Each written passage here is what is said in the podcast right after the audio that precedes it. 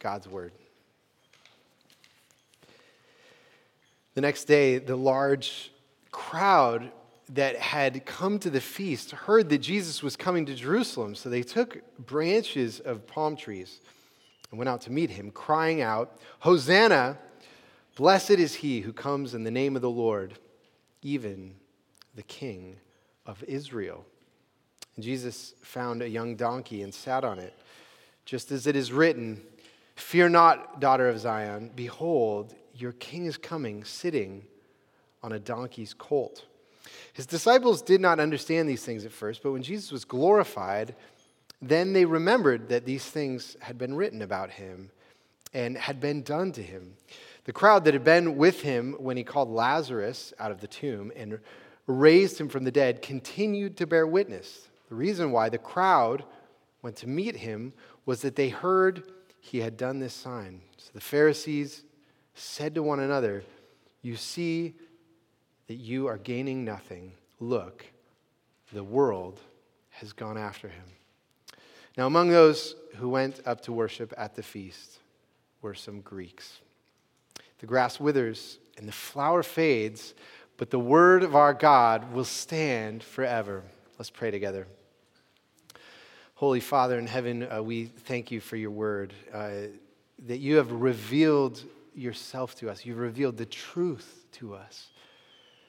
We're so grateful that every week we can come into your house in uh, a world filled with so much confusion and we can hear the truth of your word, the truth that is in Christ. And uh, we pray that uh, you would give us spiritual eyes to behold him and that you would, by your Holy Spirit, lead us into to truth and grace and wisdom. And so uh, we open our hearts, and our minds to you now. In Jesus' name, amen. Amen.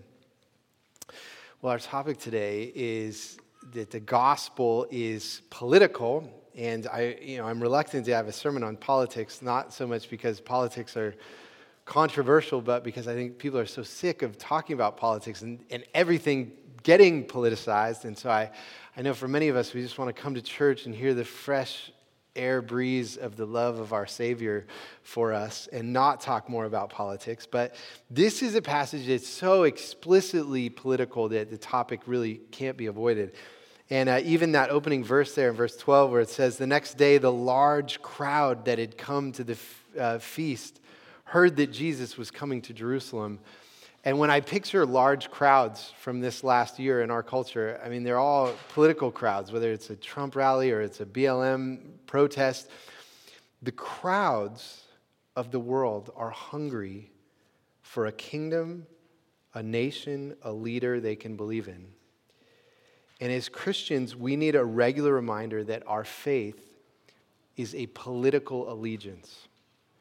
Our faith is a political allegiance. I don't mean allegiance to an American political party. I mean that we are citizens of heaven. We have our citizenship in heaven. Uh, we give our loyalty to a king, and our king is in heaven. And our confession is that Jesus is king. And uh, so we are like ambassadors living in a foreign land and we are representing our sovereign here and we live under his rule and our king has given us a constitution that we live under is the bible it's a written code that we live under. And, uh, and also even the word church the, the greek word for church ecclesia is, a, is a, a political word from the ancient world. It's a political gathering. So every sunday when we gather together like this this is a political gathering where we are coming to make a corporate confession that Jesus Christ alone is Lord. And so this is the most important guiding principle for Christians as we engage then in uh, the kind of American political culture. And what this passage warns us is that a chief temptation for God's people will be to let our American political allegiances subsume our primary allegiance to our king. And so today, what I want to do is talk about the kingdom of Jesus that we're all part of, that we give our allegiance to. I want to highlight three important qualities of Jesus' kingdom that are, uh, are you know, described in this passage. This is what they are: is that Jesus' kingdom is international, Jesus' kingdom is peacemaking, And Jesus' kingdom is nonpartisan. All three of those things we see in this passage that Jesus' kingdom is international, peacemaking, and nonpartisan. Nonpartisan. I think that each of these will help us as God's people to wisely navigate the waters of our kind of political culture in, uh, in America in our day. So, three important truths this morning. The first is that Jesus' kingdom is international. And one of the most important storylines of the Bible is that Jesus is building a kingdom of people from every race, every culture, every continent, every language. And uh, one of the main things that Jesus was challenging during the, his first, uh, during his final week in Jerusalem was the nationalism of the, the, the, Jews who were living in Jerusalem at that time. They had believed themselves to be God's chosen people, and they weren't just God's chosen people so that they could bring blessing to all the nations of the world. They wanted their own supremacy. And so they, that's why the Jews in Jerusalem, they're waiting for the Messiah who would come and make them into the greatest nation in the world. And so you'll notice a couple of things in this passage. Uh, Jesus is entering Jerusalem. It says in verse 13, so they took branches of palm trees and went out to meet him. Now, palm branches were deeply symbolic. Uh, uh, they had deep symbolic meaning from previous re- revolts that uh, Israel had been a part of in the centuries leading up to uh, uh, Jesus um, the time of Jesus. So, for example, the, they revolted against the Greeks in the second uh, century BC. Uh, Antiochus Epiphanes was a Greek king that had come, you know, invaded Jerusalem. And, and in 1 Maccabees 13, this is what it says it says, The Jews made their entry on the 23rd day of the month in the year 171 BC with acclamations and carrying palms to the sound of lyres, cymbals, and harps, chanting hymns and canticles, since a great enemy had been crushed and thrown out of Israel. So, palm branches mean it's time to crush our enemies. And during, there were two other revolts against the Romans that Israel was a part of. And as a part of trying to, you know, establish their independence, they printed their own money and they would put on the coins palm branches. Palm branches represented rebellion and revolution. And uh, even the song that the people sing in verse 13 there says, Hosanna, blessed is he who comes in the name of the Lord. It's a quote from Psalm 118. But then they add a little line to the psalm, and it says, even the king of Israel. That's not in Psalm 118. And what they started singing is, the king is here for us. And so they don't have in mind the, the international vision of Jesus' kingdom that he came to bring as, for the kingdom of God. He's bringing people from every nation. And, you know, if you've read this passage before, you might think, well, this is a beautiful thing. Everyone's coming out with their palm branches and they're, they're singing to Jesus. And, and uh, this is a good thing. Of course, it's a good thing for Israel to bring their national symbols and lay them at the feet of Jesus. But John makes clear that they didn't understand what they were doing. Look at verse 16. His disciples did not understand these things at first. And you know, in the other gospel accounts, when Jesus comes into Jerusalem, he's riding on, the, on a donkey. You know, the first thing that he does when he comes into Jerusalem is he goes to the temple. And the temple had a, a, a like a 30 acre courtyard uh, around it, which was there uh, where people, you know, who would pilgrim, uh, make pilgrimage pilgrimages to, uh, to Jerusalem for the Passover week. And many were foreigners, and they would come and they'd come into this courtyard and they could sing hymns and they could pray, and people would be giving sermons and they'd be learning about God. But the Jews in Jerusalem had turned it into this bazaar. It was like a market where they're selling animals and things for worship. And, uh, and so, you know, Jesus famously comes in and he turns over all the tables. Because you imagine if you'd traveled all these miles and you come to Jerusalem and you're trying to worship God and everyone's trying to sell things around you, and you're like, how am I connecting with God when everyone's trying to sell stuff? And so, Jesus, when he flips over the tables, what does he say to them? He says, Is it not written, My house shall be called a house of prayer for all the nations? But you have made it a den of robbers. See, Jesus has in mind the, the, the, people, all the people from all the nations are going to come and worship God. And you'll notice that the next verse in the passage we're going to look at next week in verse 20, I included in the reading today, says, Now among those who went up to worship at the feast were some Greeks. Jesus' entry into Jerusalem is directly challenging the, the nationalist, revolutionary, and exclusive spirit of the Judean Jews in Jerusalem. And so the, the first kind of quality of the kingdom that we're all a part of is the international. It's an international kingdom, and it, uh, our primary citizenship is in heaven. So, the, who should we feel political unity with? You know, if there's an African Christian who worships God, that's who we feel political unity with. Or a Korean Christian who worships God, that's who we feel political unity with.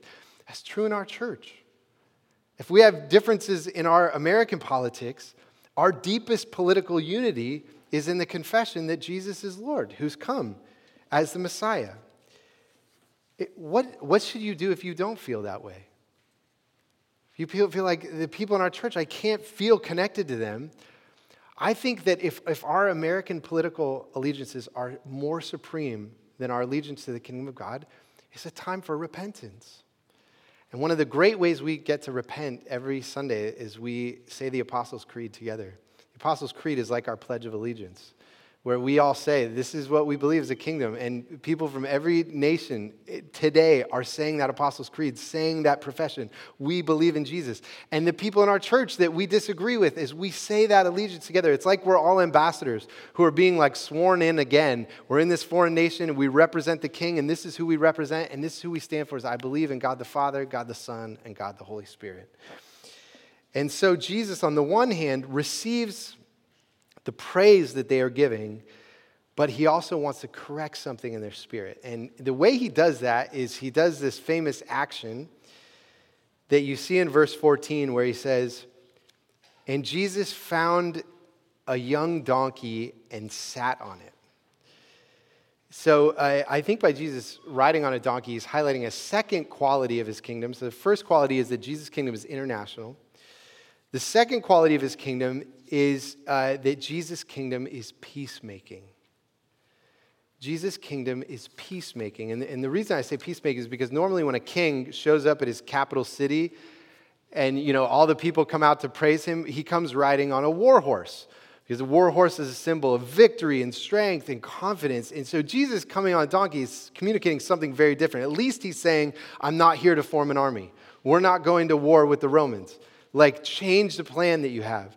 And uh, this passage quotes from uh, Zechariah 9, which is a prophecy about the coming of the Messiah. And whenever the, the Bible quotes another part of the Bible, the New Testament quotes the Old Testament, the writer is always assuming that we know what chapter that's taken from. So, what they're really doing is they're quoting the whole chapter, but they're doing it shorthand by just giving you the main verse from it. So, I'm going to read to you the broader section of uh, Zechariah 9, and this is what it says. Rejoice greatly, O daughter of Zion. Shout aloud, O daughter of Jerusalem. Behold, your king is coming to you. Righteous and having salvation is he, humble and mounted on a donkey, on a colt, the foal of a donkey. I will cut off the chariot from Ephraim and the war horse from Jerusalem, and the battle bow shall be cut off, and he shall speak peace to the nations. His rule shall be from sea to sea and from the river to the ends of the earth. So when Jesus comes riding on the donkey, he's coming to say, I'm coming to speak peace to the nations. And so that's why I say Jesus' kingdom is a, is a peacemaking kingdom. And the defining quality from Zechariah 9 of a peacemaking king is humility, is that he's humble. Humility calms people's anxieties. And you know, Jerusalem was anxious in the year 30 AD when, when all these events are happening. You know, Jerusalem was normally, the population was about 20,000 people, but during the Passover week, as many as 400,000 people would come to Jerusalem. It's just crowds in the city, and there's all kinds of discussion happening about the political life of Israel and the Romans. And, uh, you know, Passover was, of course, the feast that was remembering when Israel was saved out of slavery and God crushed the Egyptians. And so there, you know, there's a lot of political zeal that's wrapped up in that.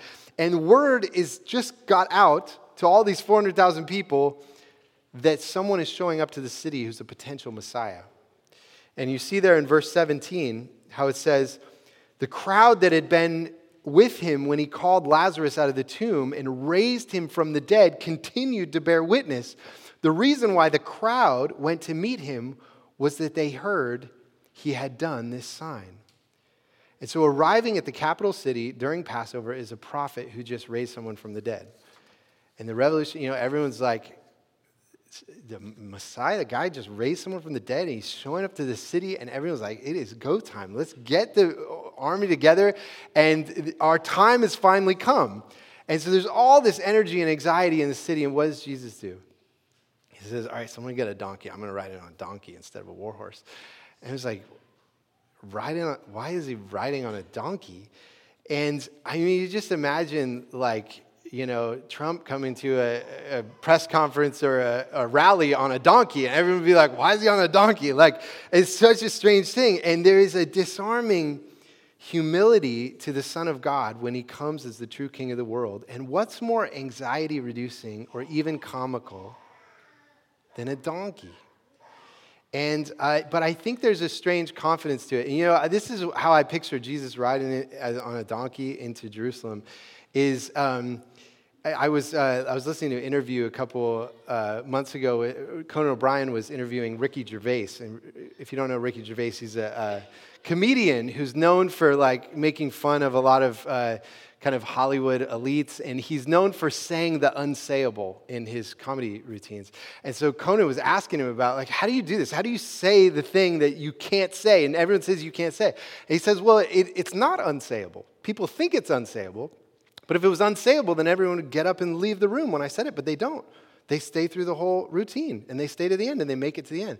And he said the way that he thinks about comedy is that it's like the audience is a little child and he's taking them by the hand. He says, We're going to walk through a forest fire. And I'm going to take you by the hand. I'm going to walk you through the forest fire, and then we're going to get to the end of it. And we're going to look around and see, look, we made it. And we're okay. You thought we couldn't walk through the forest fire, and we did. And I think there's something about Jesus on the donkey here coming into all the anxiety. And I, you know, I think a 2020 is kind of like a forest fire that we're all like a little child walking through. And I picture us like Jesus is holding our hand, riding on the donkey, and we're going to get through the forest fire. We're going to be on the other side, and he's going to look at us and he's going to say, See, we're okay. And we're okay, we made it.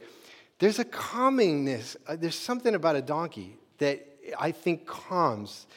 And I think we would be more wise as Christians in our political moment if we saw ourselves more like children walking through a forest fire with Jesus holding our hand, riding on a donkey, telling us we're going to be okay. There's peace. He's the peacemaking king. And I think then when we have that peace, we're able to understand the third quality of Jesus' kingdom. So I, Jesus' kingdom is international, it's peacemaking. The third quality is that Jesus' kingdom is nonpartisan. Jesus' kingdom is nonpartisan. And you see in uh, verse 19, it says, So the Pharisees said to one another, You see that you are gaining nothing. Look, the world has gone after him. Now, the Pharisees were a political faction in ancient Israel who used you know, strict religious observance was a way that they kind of marked people out of, you know, are you on the side of the Romans? Are you on the, are you being true to Israel? And so they'd use these religious markers to kind of form boundaries of who's in and out. And they were famous for being enemies of Jesus. And, you know, when you see this conflict between the strict religious observance of the Pharisees and the Jews and then you, the Romans, you know, they had, they were culturally different. They were religiously different. They had these different worldviews. And whose side is Jesus on? So the Messiah shows up. Which side is he on? And uh, of course, uh, Jesus viewed both the strict religious observance of the Jews and the Romans as both worldly. And I think that's it's important for us to recognize, too, that in our culture, the cultural divides in our culture, both sides are worldly. And of course, as Christians, Jesus says we have to live in the world. We have to be in the world. We can't, you can't get out of the world.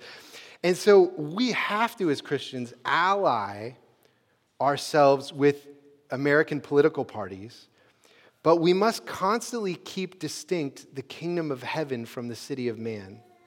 We must maintain a critical engagement with the political movements in our culture.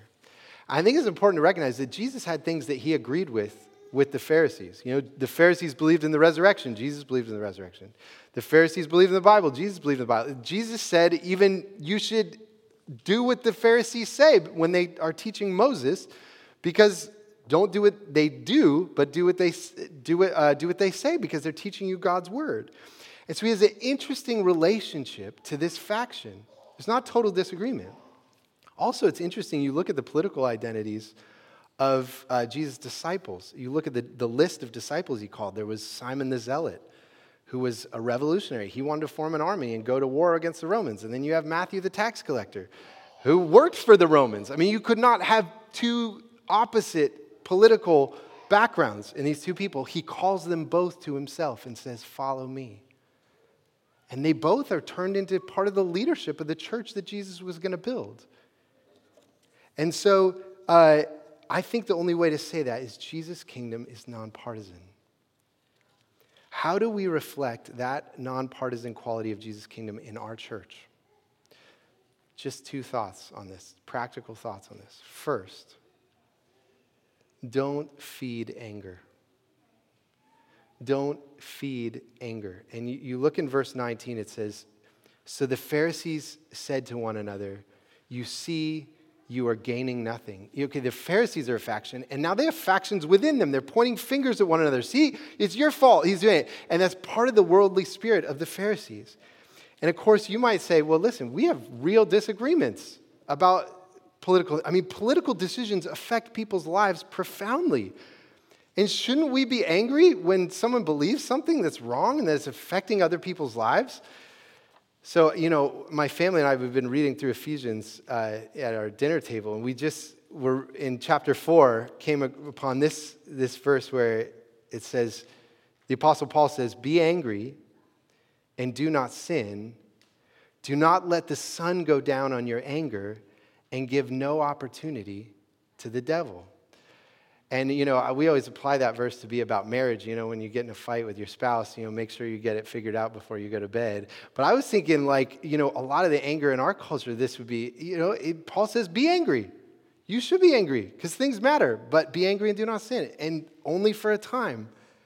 Do not feed the anger. The anger wants to be fed, and it will grow, and it will turn into a monster. And if our anger grows too much, we have a danger that uh, we have the possibility of doing something worse than the very thing that we were angry about in the first place. So I think the first calling is, is don't feed anger. The second calling, do see each other in Christ. Do see each other in Christ. And you know, the second comment from the Pharisees, I love this, the second part of verse 19 look, the world has gone after him. And I, I, love that, that, you know, you're thinking about Jerusalem with the 400,000 people that are there, and they're all different, and they have different opinions. And the Pharisees are like, people from every faction are going after Jesus. You know, there's the tax collectors, and the zealots, and the prostitutes, and the sinners, and everyone, all different kinds of people. And there's even Pharisees that are going after him and believing in him. And I think that that's the thing, you know, that's been helpful to me, even in the church, to remember, like, if I have a disagreement with someone in our community, to be like, I know they love Jesus. I know that they respond to his word with obedience. I know that they went after him. They were part of the whole world, the diverse world that went after Jesus. And to see each other that way. And I know that this all sounds religious and not political, but the whole point of this sermon is our faith is a political confession that Jesus Christ alone is Lord. And the great storyline in history is that Jesus, the true king of the world, is building an international kingdom. People from every culture are going after him, including us. And he alone can give us peace because he's the humble king riding on a donkey, taking our hand through the forest fire of this world, and we will find that we'll make it out on the other side. In the meantime, we must not let American political division, uh, American politics divide us. We must not feed our anger, but see one another as those who have been loved by Jesus, who have been captured by the vision of his kingdom. Let's pray together.